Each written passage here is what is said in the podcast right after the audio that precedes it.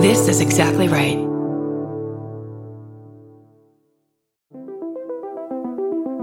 Hi, I'm Erin Welsh. And I'm Erin Allmann Updike, and we're the hosts of This Podcast Will Kill You on Exactly Right. We're back with our seventh season, which is bigger and better than ever. Because guess what? We're now a weekly show. This season, we're tackling everything from long COVID to norovirus, from the supplement industry to IVF, and so, so much more. New episodes drop every single Tuesday. Follow This Podcast Will Kill You wherever you get your podcasts. This story contains adult content and language. Listener discretion is advised.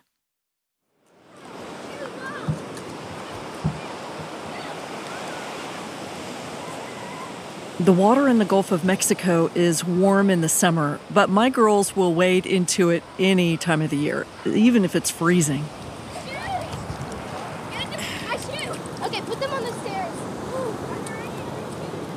That's one of the reasons why we come here. We like to visit Port Aransas in August, right before their school starts, which is what we did in 2017. But we missed one of the worst times in the history of the Texas coast by one week. NPR affiliate KUT show The Texas Standard reported on Hurricane Harvey. I'm David Brown. As cleanup crews converge on Houston just a bit to the east, it's still very much rescue mode. From the heart of the Golden Triangle, this is the Texas Standard. Becky Fogel did a story on the impact Hurricane Harvey had on foster kids. The Texas Department of Family and Protective Services says 1,200 foster children were safely relocated as a result of Hurricane Harvey. Patrick Crimmins is a spokesperson for the Child Welfare Agency. He says they began to prepare as soon as they knew the storm was coming. One of the things about this that we were concerned about was that a lot of our residential capacity for foster kids is in the Corpus Christi South Texas, Houston area. That includes residential treatment centers that provide in house counseling and mental health services for foster kids. Foster care will become pivotal to the story of Dorothy Symons' family.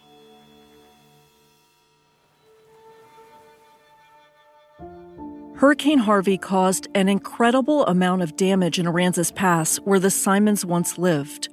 I talked with newspaper publisher John Bowers about the storm. Tell me about the hurricane, what the impact of the hurricane was, specifically on Aransas Pass. It was a Category 4 storm, came through Port Aransas, flattened Port Aransas. The eye of it came between Aransas Pass and Rockport, but we got hit real hard. And John says that it ripped apart the office of the town's only newspaper, the Aransas Pass Progress. When I opened the front door, the carpet was warped, out of shape, like water had been standing. All the furniture had gotten wet and was pretty much ruined. It smelled terrible. It was like.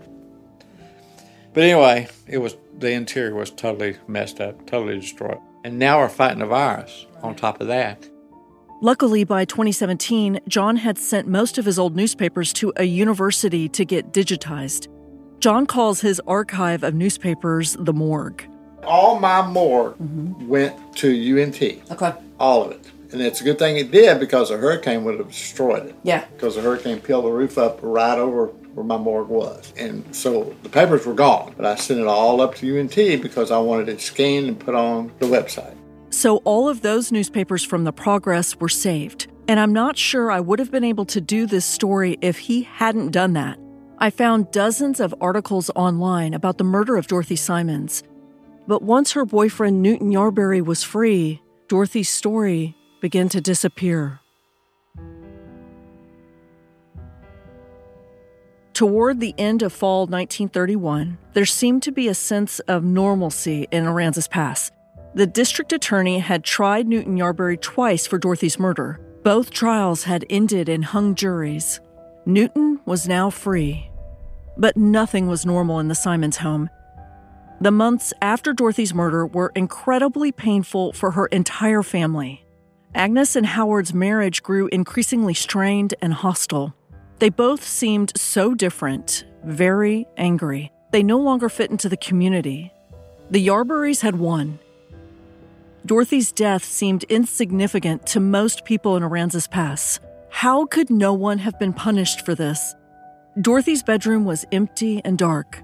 The hallways were quiet. The vacant seat at the breakfast table was a constant reminder of her absence. While the Symons family remained isolated, those who cared for them prayed that the family would eventually make peace with what happened. Wishful thinking. We're at a point in the story that I find particularly painful. I mentioned that we'd be taking some dark turns this season. This is another one. After the murder trials were over, Agnes Symons was left to cope. She was emotionally shattered and as hard as she tried, the pain was too much. Agnes suffered from a nervous breakdown. She cried, she raged, and she seemed uncontrollable. So Howard Symons did what many husbands did when their wives seemed too emotional or even just uncooperative. He had her committed to a mental health facility. In the 1930s and for hundreds of years before then, it was legal for men to institutionalize women for acting depressed or for lashing out or for even not taking proper care of other family members. Women were called hysterical and out of control as an excuse to have them committed. It was also a way for men to cover up abuse. We saw that in the Gabby Petito case, the Moab City Police Department released body cam footage from officers who stopped Gabby and her boyfriend Brian Laundrie. They were on a cross country road trip and were stopped in Utah in August of 2021. Someone had reported seeing Laundrie hit Gabby. What's your guys' names? Gabby. I'm Brian. Gabby, Brian? Okay. What's going on? How come you're crying? I'm sorry, we've just been fighting this morning. Some personal issues. I was distracting him from driving. I'm sorry. Can I get you to step out of the vehicle for me, ma'am? Yeah. On the body cam footage, you can hear Gabby trying to downplay the violence. I don't know. We've just been fighting all morning, and and he wouldn't let me in the car before. And then Why I, wouldn't he let you in the car? Because he you, told me because of your need- OCD? told me I needed to calm down. Yeah, but I'm perfectly calm. I'm calm all the time. And this is a rough morning. When the police talked to Laundrie, he called her crazy, a common description meant to discredit the victim in an abusive relationship. She just got worked up because we were trying to get going and get our day going. Okay. You, you want to tell me about those scratches on your face? She had stuff on her hand. That's why I was pushing her away. I said, let's just take a breather and let's not, you know, go anywhere. Let's just calm down for a minute. She was getting worked up. And it worked. Police quickly accepted Laundrie's framing and turned their attention to Gabby's personality. Is he usually pretty patient with you? Yeah, but I get it just makes me upset. I know that he definitely gets frustrated with me a lot. I'm not telling you what to do with your life, but if you know you have anxiety, look at the look at the situations you can get in. You know what I mean? The police missed the signals of domestic violence, and officers released both of them. It would wind up being Gabby's last chance to escape the situation. So at this point, from what unless the guy's screaming that he needs to go to jail and did something to this girl, it sounds to me like she is the primary aggressor. Yeah. About a month later, Gabby's body was found. Laundrie had murdered her. And then a month after that, Laundrie's body was discovered. He had died by suicide. In 1931, Agnes Symons was also called crazy. Howard claimed that she needed help, and maybe she did. I asked Agnes's daughter in law, Helen Symons, about Howard's decision. What were the things that landed her in the institution to begin with? What prompted Howard to have her institutionalized? I don't know, other than that if she heard someone putting Dorothy down, that would have been the bottom for her. But did Agnes talk to you at all about her time in the institution? Well, you hear so much about treatment and when someone is incarcerated like that. And she said, Well, they treated me well. In fact, she said, I had treatments. I talked to Dr. So and so. She mentioned the doctor's name for about six months. And he said I was ready to go home after she was there only about six months. That's when she started working in the office of this hospital. I said, What'd you do in the office? And she said, Well, just office work. I, if people came up, they had to be admitted. She couldn't check herself out? No, because Howard had put her in there. I said, Well, I thought you said uh, Sheriff so and so. And she said, Well, the sheriff took me up there, but Howard had to admit me. And I could not leave with just the sheriff taking me out. He had to take me out. He had to sign me out because he was the one that was in charge of me. Sounds like Agnes really confided in you a lot more than anybody else. She lived with us for quite a while. She would have treated people however they treated her, probably.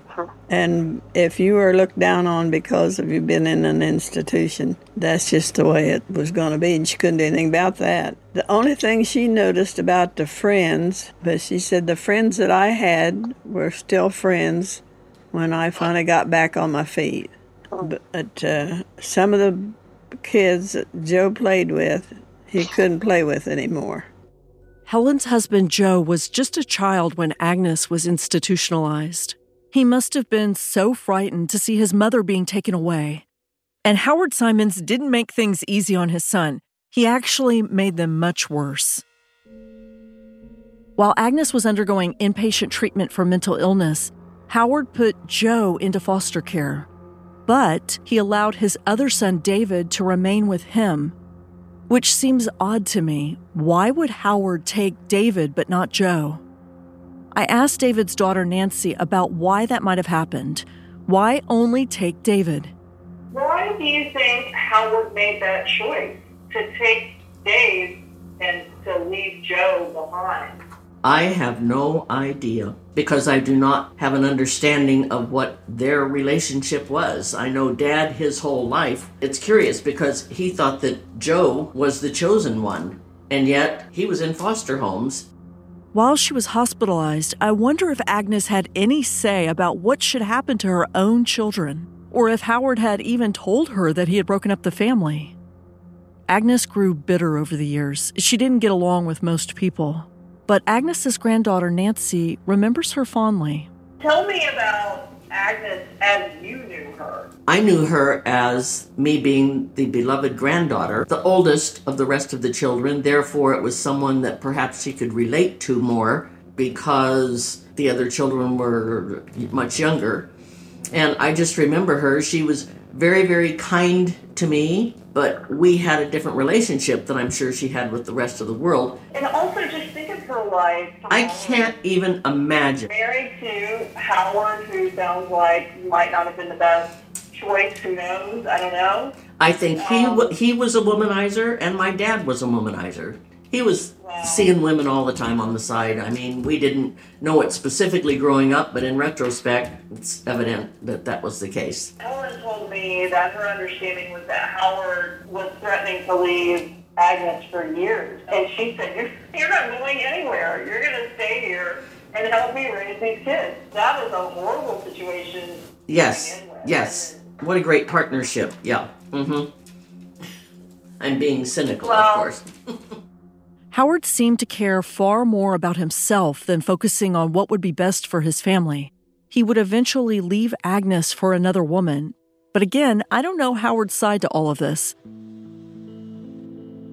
Agnes Symons showed her own personal grit and strength of character. She finished her mental health treatment and was released from the institution. By this time, Howard was gone. He left David with Agnes, and she took Joe out of foster care. You might assume that David was happy with his father. He had been chosen. Not really, says his daughter Nancy.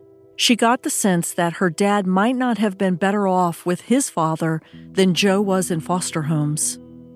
Perhaps dad was worse off, perhaps, I don't know, living with his father, who also apparently, well, I don't know if he was a womanizer or not, but I, I feel that that could be the possibility. He had a temper, and dad had a temper. So that was oil and water to begin with, as far as the two of them living together. That's all I know of that. Yeah, I think so. So, do you feel like you know? I mean, we talked a little bit about your dad before. Your dad had a lot of anger and a lot of drinking, and a lot of that you feel like had to do with maybe Howard's influence, or just simply in general, what happened, how his life shifted after Dorothy died. I think it was a combination of all of those things and whatever DNA Agnes and Howard had passed down to him. because both of them had very strong personalities themselves. And we talk about alcoholism today and it being in our DNA one way or another. And I know in our entire family, there has been alcoholism. Tell me about that. It's a combination of things in dad, but he was also combative. He was so angry and, and lashed out. And he definitely had that. He was like five eight and cocky and would put his fists up and be ready to take somebody on in, you know, a bar fight or that kind of thing. As I dug into this story, I often found myself trying to piece together a picture of who Agnes Symons really was.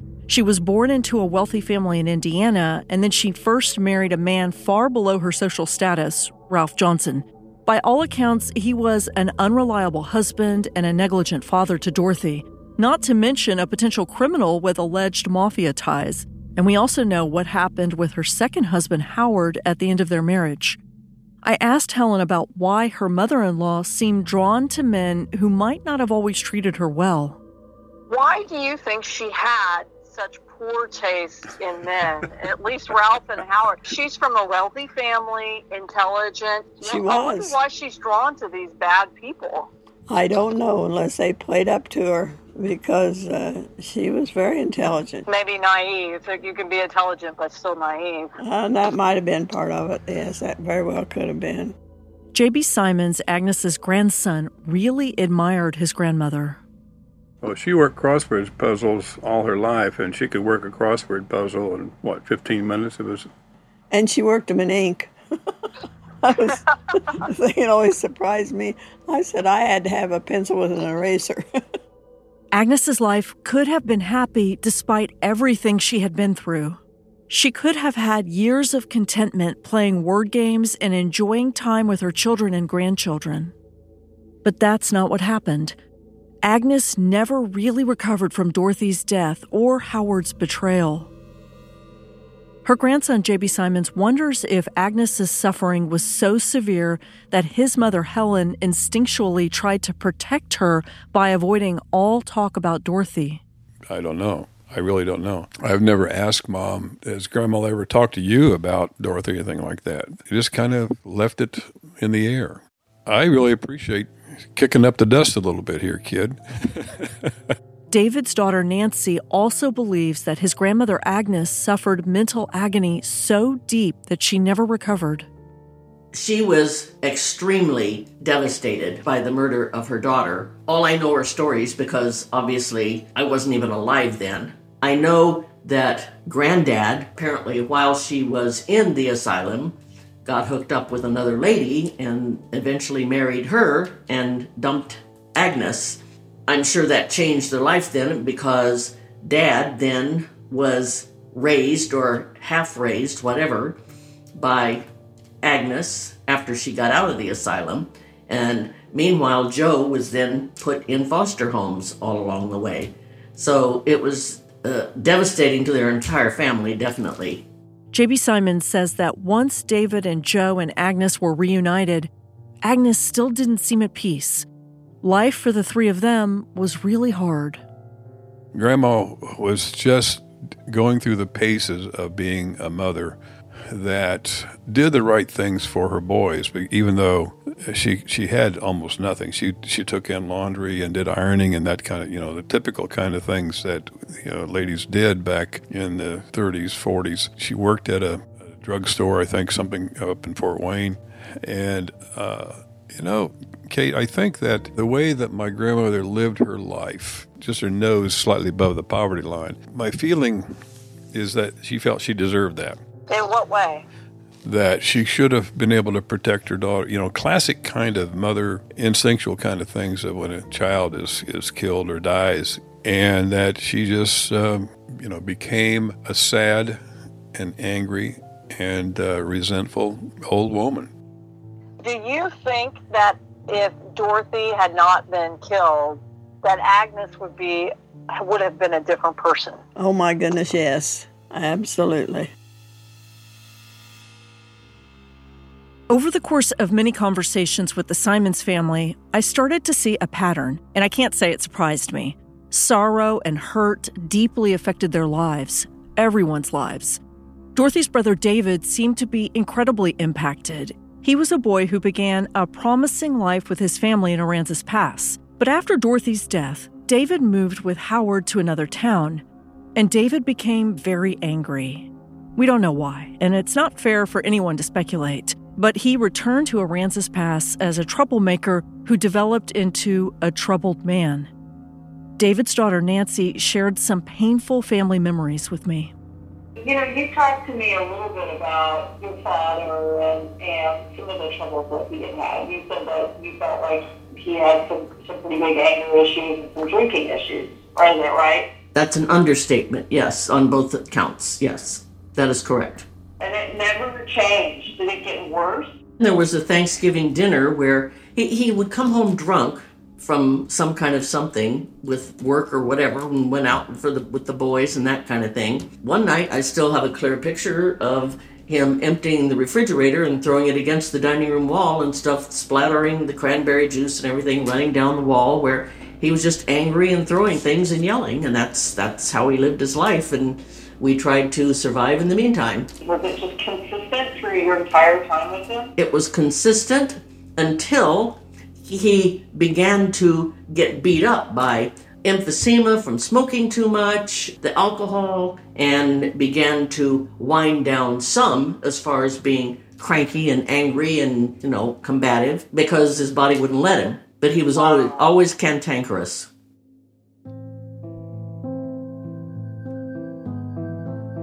I've learned so much about internal family struggles while researching Dorothy's story.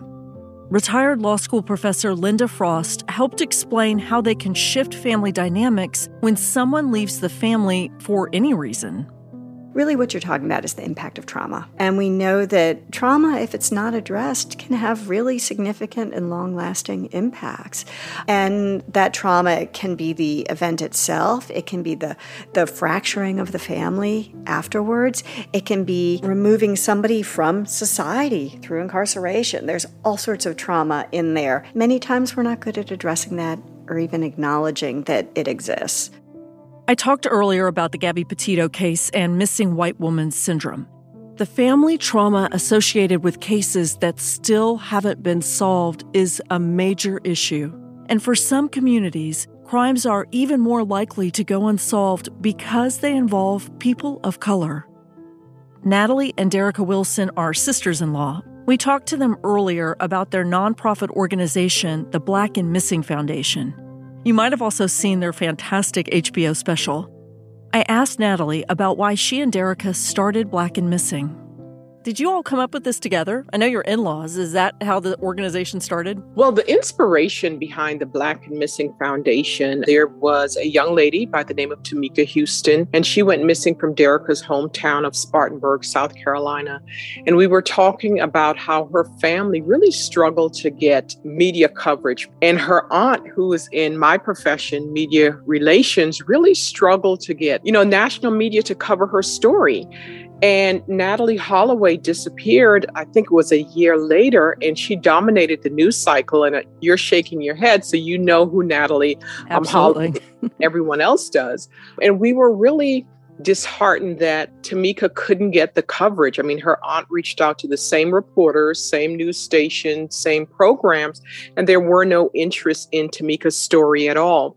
Because she was a person of color. Tamika's body was found a year later, and her ex boyfriend confessed. He was sentenced to life in prison.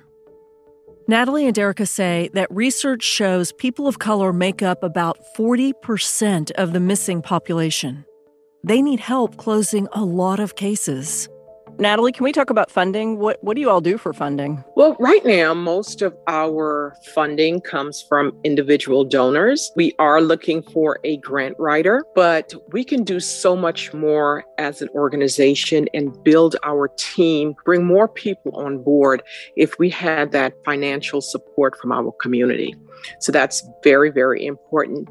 These aren't the only cases Black and Missing have worked on. I think the perfect case was shown in our documentary with Kennedy High, who went missing, autistic teenager, And you heard from the commander himself, who didn't feel that her case elevated to have more resources dedicated. They were not actively looking for her. And it was very nonchalant and very casual. It wasn't until, you know, someone else got involved in the department. It wasn't until we got involved because her mother reached out to us. And so we were applying pressure as well. So it really shows the impact of media. When her mother reached out to us, utilized our partnership with the media to get her mother the assistance that she needed.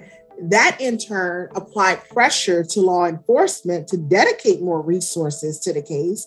And then, you know, we were able to find her. And I think what's so important about her case is that the tipster contacted our organization and not the police. Wow. Because again, it goes back to that lack of trust. They never took the case seriously in the very beginning. Kennedy had been lured from her school by someone on a dating app. Thankfully, she was found alive five days later. Now, Natalie and I talk about Tamela Nicole Wells. Tamala Wells, as a matter of fact, just spoke to her mother yesterday. Um, Tamala was 43. She disappeared on, I believe it was August the 6th of 2012 from Detroit. You know, her mother has no idea what has happened to her baby. I mean, even though she's a grown woman, I mean, she left a young daughter and I believe a son behind and no one has a clue as to what happened to her. Her mother believes it could be a domestic violence matter, but they don't have any evidence to prove that. And then she never hears anything else from the police. Is that what happens in these cases? Well, that is what happened with Tamala's case. Even to today, her mother is continuing the fight to get any type of support from the police department and she's getting the runaround and she doesn't believe that they're taking Tamala's case seriously. I mean, she's also investigating and providing them tips that she heard from the community and they're not taking this case seriously. So she's very frustrated. She's, you know, heartbroken because it's been since 2012 that Tamala has been missing. But she continues to fight to find out what happened to Tamala. And another potential case of domestic violence. It's unbelievable. You know, no one disappears off the face of this earth without a trace. Losing your child and possibly not finding out what happened has to be devastating. And as we've said all along, it can resonate across generations. And that's exactly what happened to the Symons family. But what about Dorothy's accused killer and the retired investigator who dug into her case? What happened to them?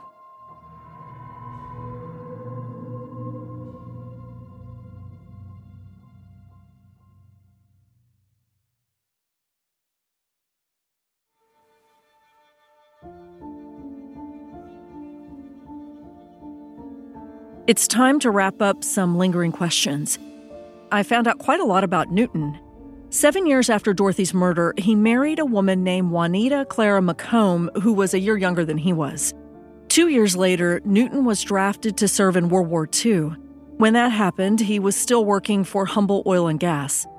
After the war, Newton stayed in Aransas Pass despite the suspicions of some that he had gotten away with murder. In 1954, after 16 years of marriage, Newton's wife died at age 45 of cancer. Newton remarried, but I couldn't figure out when. His new wife was named Ethel Frances Miller, and they never had any children. In 1972, Ethel died at age 58 from lung cancer. Four months later, Newton was living alone in their home on Saunders Street in Aransas Pass. He was 65 and a retired construction worker. When neighbors hadn't seen him for a while, they discovered Newton dead inside his house. He had apparently been there for several days. The coroner ruled that he died from heart disease, and that was the end of the story for Newton Yarberry. Now let's talk about Bill Strain and his investigation into this case. He told his wife very little about the murder of Dorothy Symons. Did you get the impression that he felt like he made any headway on that case? I think, in an odd way, he probably felt deep down that he might be able, if he went back into this case, find some something, you know, and answer the questions that he had about Dorothy's death. He was completely obsessed with finding all that he could about her. You used an interesting word, which is obsession, which is, of course, common for people who are interested in true crime to dig your fingers into a case. How, from your point of view, did that manifest itself? You know, I knew he was perfectly happy where he was all day and half the night on his computer. I didn't nose around much. As I think of it, he's always kind of had a little bit of a, a secretive side where I'm concerned. I have seen the binder. It is really impressive and it's very, very thick. Did he talk to you about it? No, no, I, I don't even know that I've seen the binder. I had no idea about this uh, notebook thing. I, I don't think I've ever seen that. There's no big mystery about the binder, at least for me. Michael Strain loaned it to me. It had every article you could imagine about Dorothy and some photos of her. Each item was carefully preserved in plastic. The last time I met with Bill's son, I returned it to him. Hey, how are you? Good. Let me grab the book.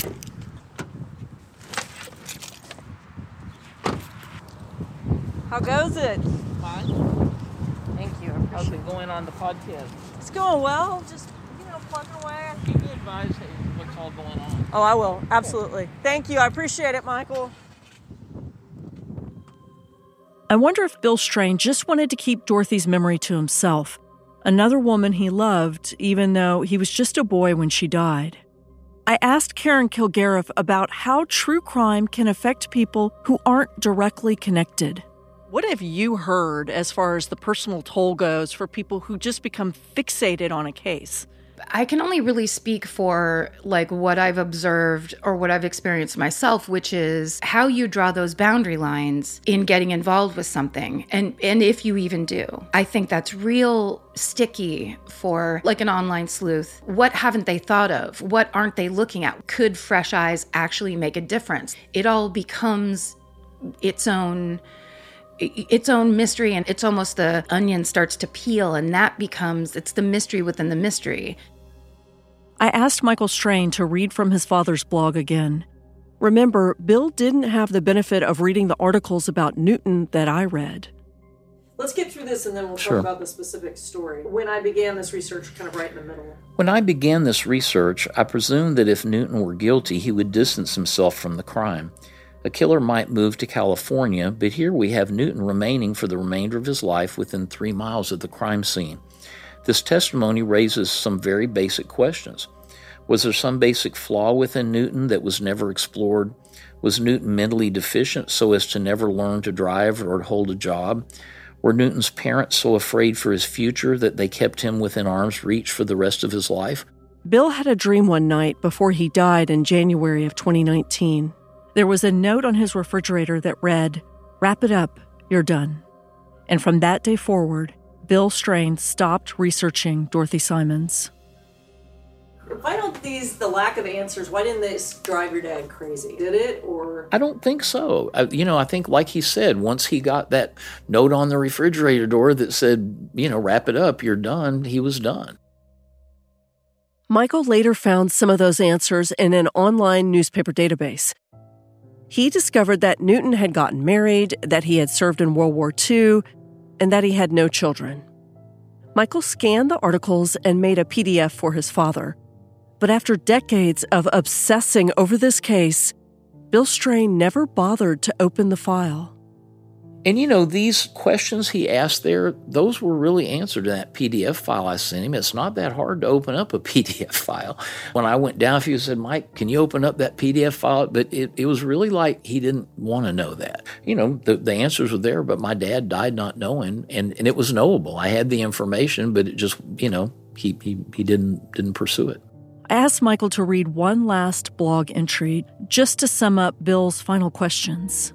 Why did he have to kill you, Dorothy? Were you pregnant? Was he afraid of his parents and what they would do if they found out he was bringing home a wife for them to support? Were you jealous, Newton, because you saw Dorothy walking with another man? Or did you have some deep genetic flaw and kill her just to see what it felt like? And of course, there's the eternal question Newton, were you innocent? That's a question we'll never be able to answer. One nice thing came of all of this. Remember when Agnes's husband Howard kept David and put Joe in foster care? It turns out that wasn't a bad thing. Joe was placed with several different families while he was in the system. He integrated well and became friends with several of his foster siblings. And the parents treated him with kindness and offered him the love he might not have gotten at home. Joe was actually upset when Howard agreed to bring him back home. Joe's granddaughter, Kelsey Symons, is proud of her grandfather's tenacity. He just took it in stride, it sounds like, which is amazing to me. Like, normally, like somebody who goes through that at such a young age, being thrown through foster care, usually doesn't come out of it that well put together. But knowing all that, I'm like, damn, Grandpa. Joe died in 2005 of lung cancer. Joe's son, JB, says that his dad showed his wife and children nothing but kindness and love and support. I think one of the side effects for dad was that family became everything. That no matter how tough things got, he would never ever abandon the family for any reason whatsoever because what he went through.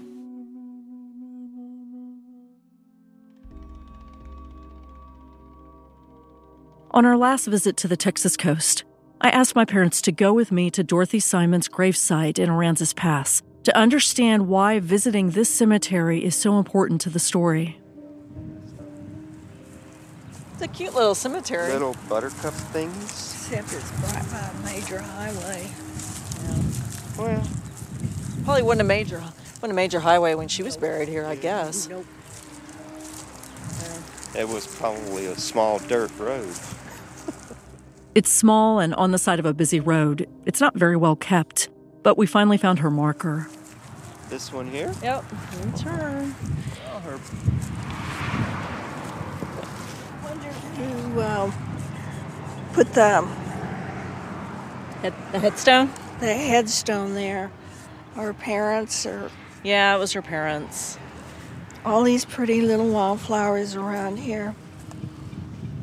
So, Mom, you told me when we talk about things about death and everything that how important burial, you feel like cemeteries are very important. Why do you feel like it's important, not for you personally to be buried, but just, you know, why is it important to have this, to come here? People always want to feel like they're being remembered, no matter how they died. I don't know if this gets visited very much. There's no fresh flowers or anything, but I don't know if, I don't think she has any family anymore around here. Yeah, but we found it. I think people Yeah, always people always remember as long as there are cemeteries and headstones, and I think that's the point of it. Sad, really, really sad. A life cut so short. You expect things like that in war, but this just a young lady trying to live her life. And it ended in such a such a bad bad way. Just the nasty, humiliating way that she was killed and the way she was left in that place.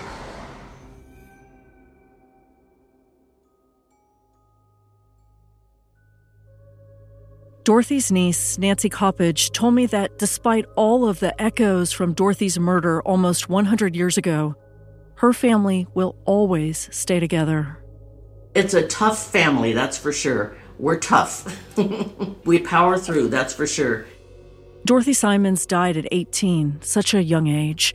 She could have done anything in life with her lovely personality and her caring nature. Dorothy seemed to hold her family together. And now so many more people know her story, and I understand the loss. Before Bill Strain died, he said that soon no one would know anything about Dorothy Symons. Her story would vanish, and she wouldn't even be a memory to anyone. I hope not.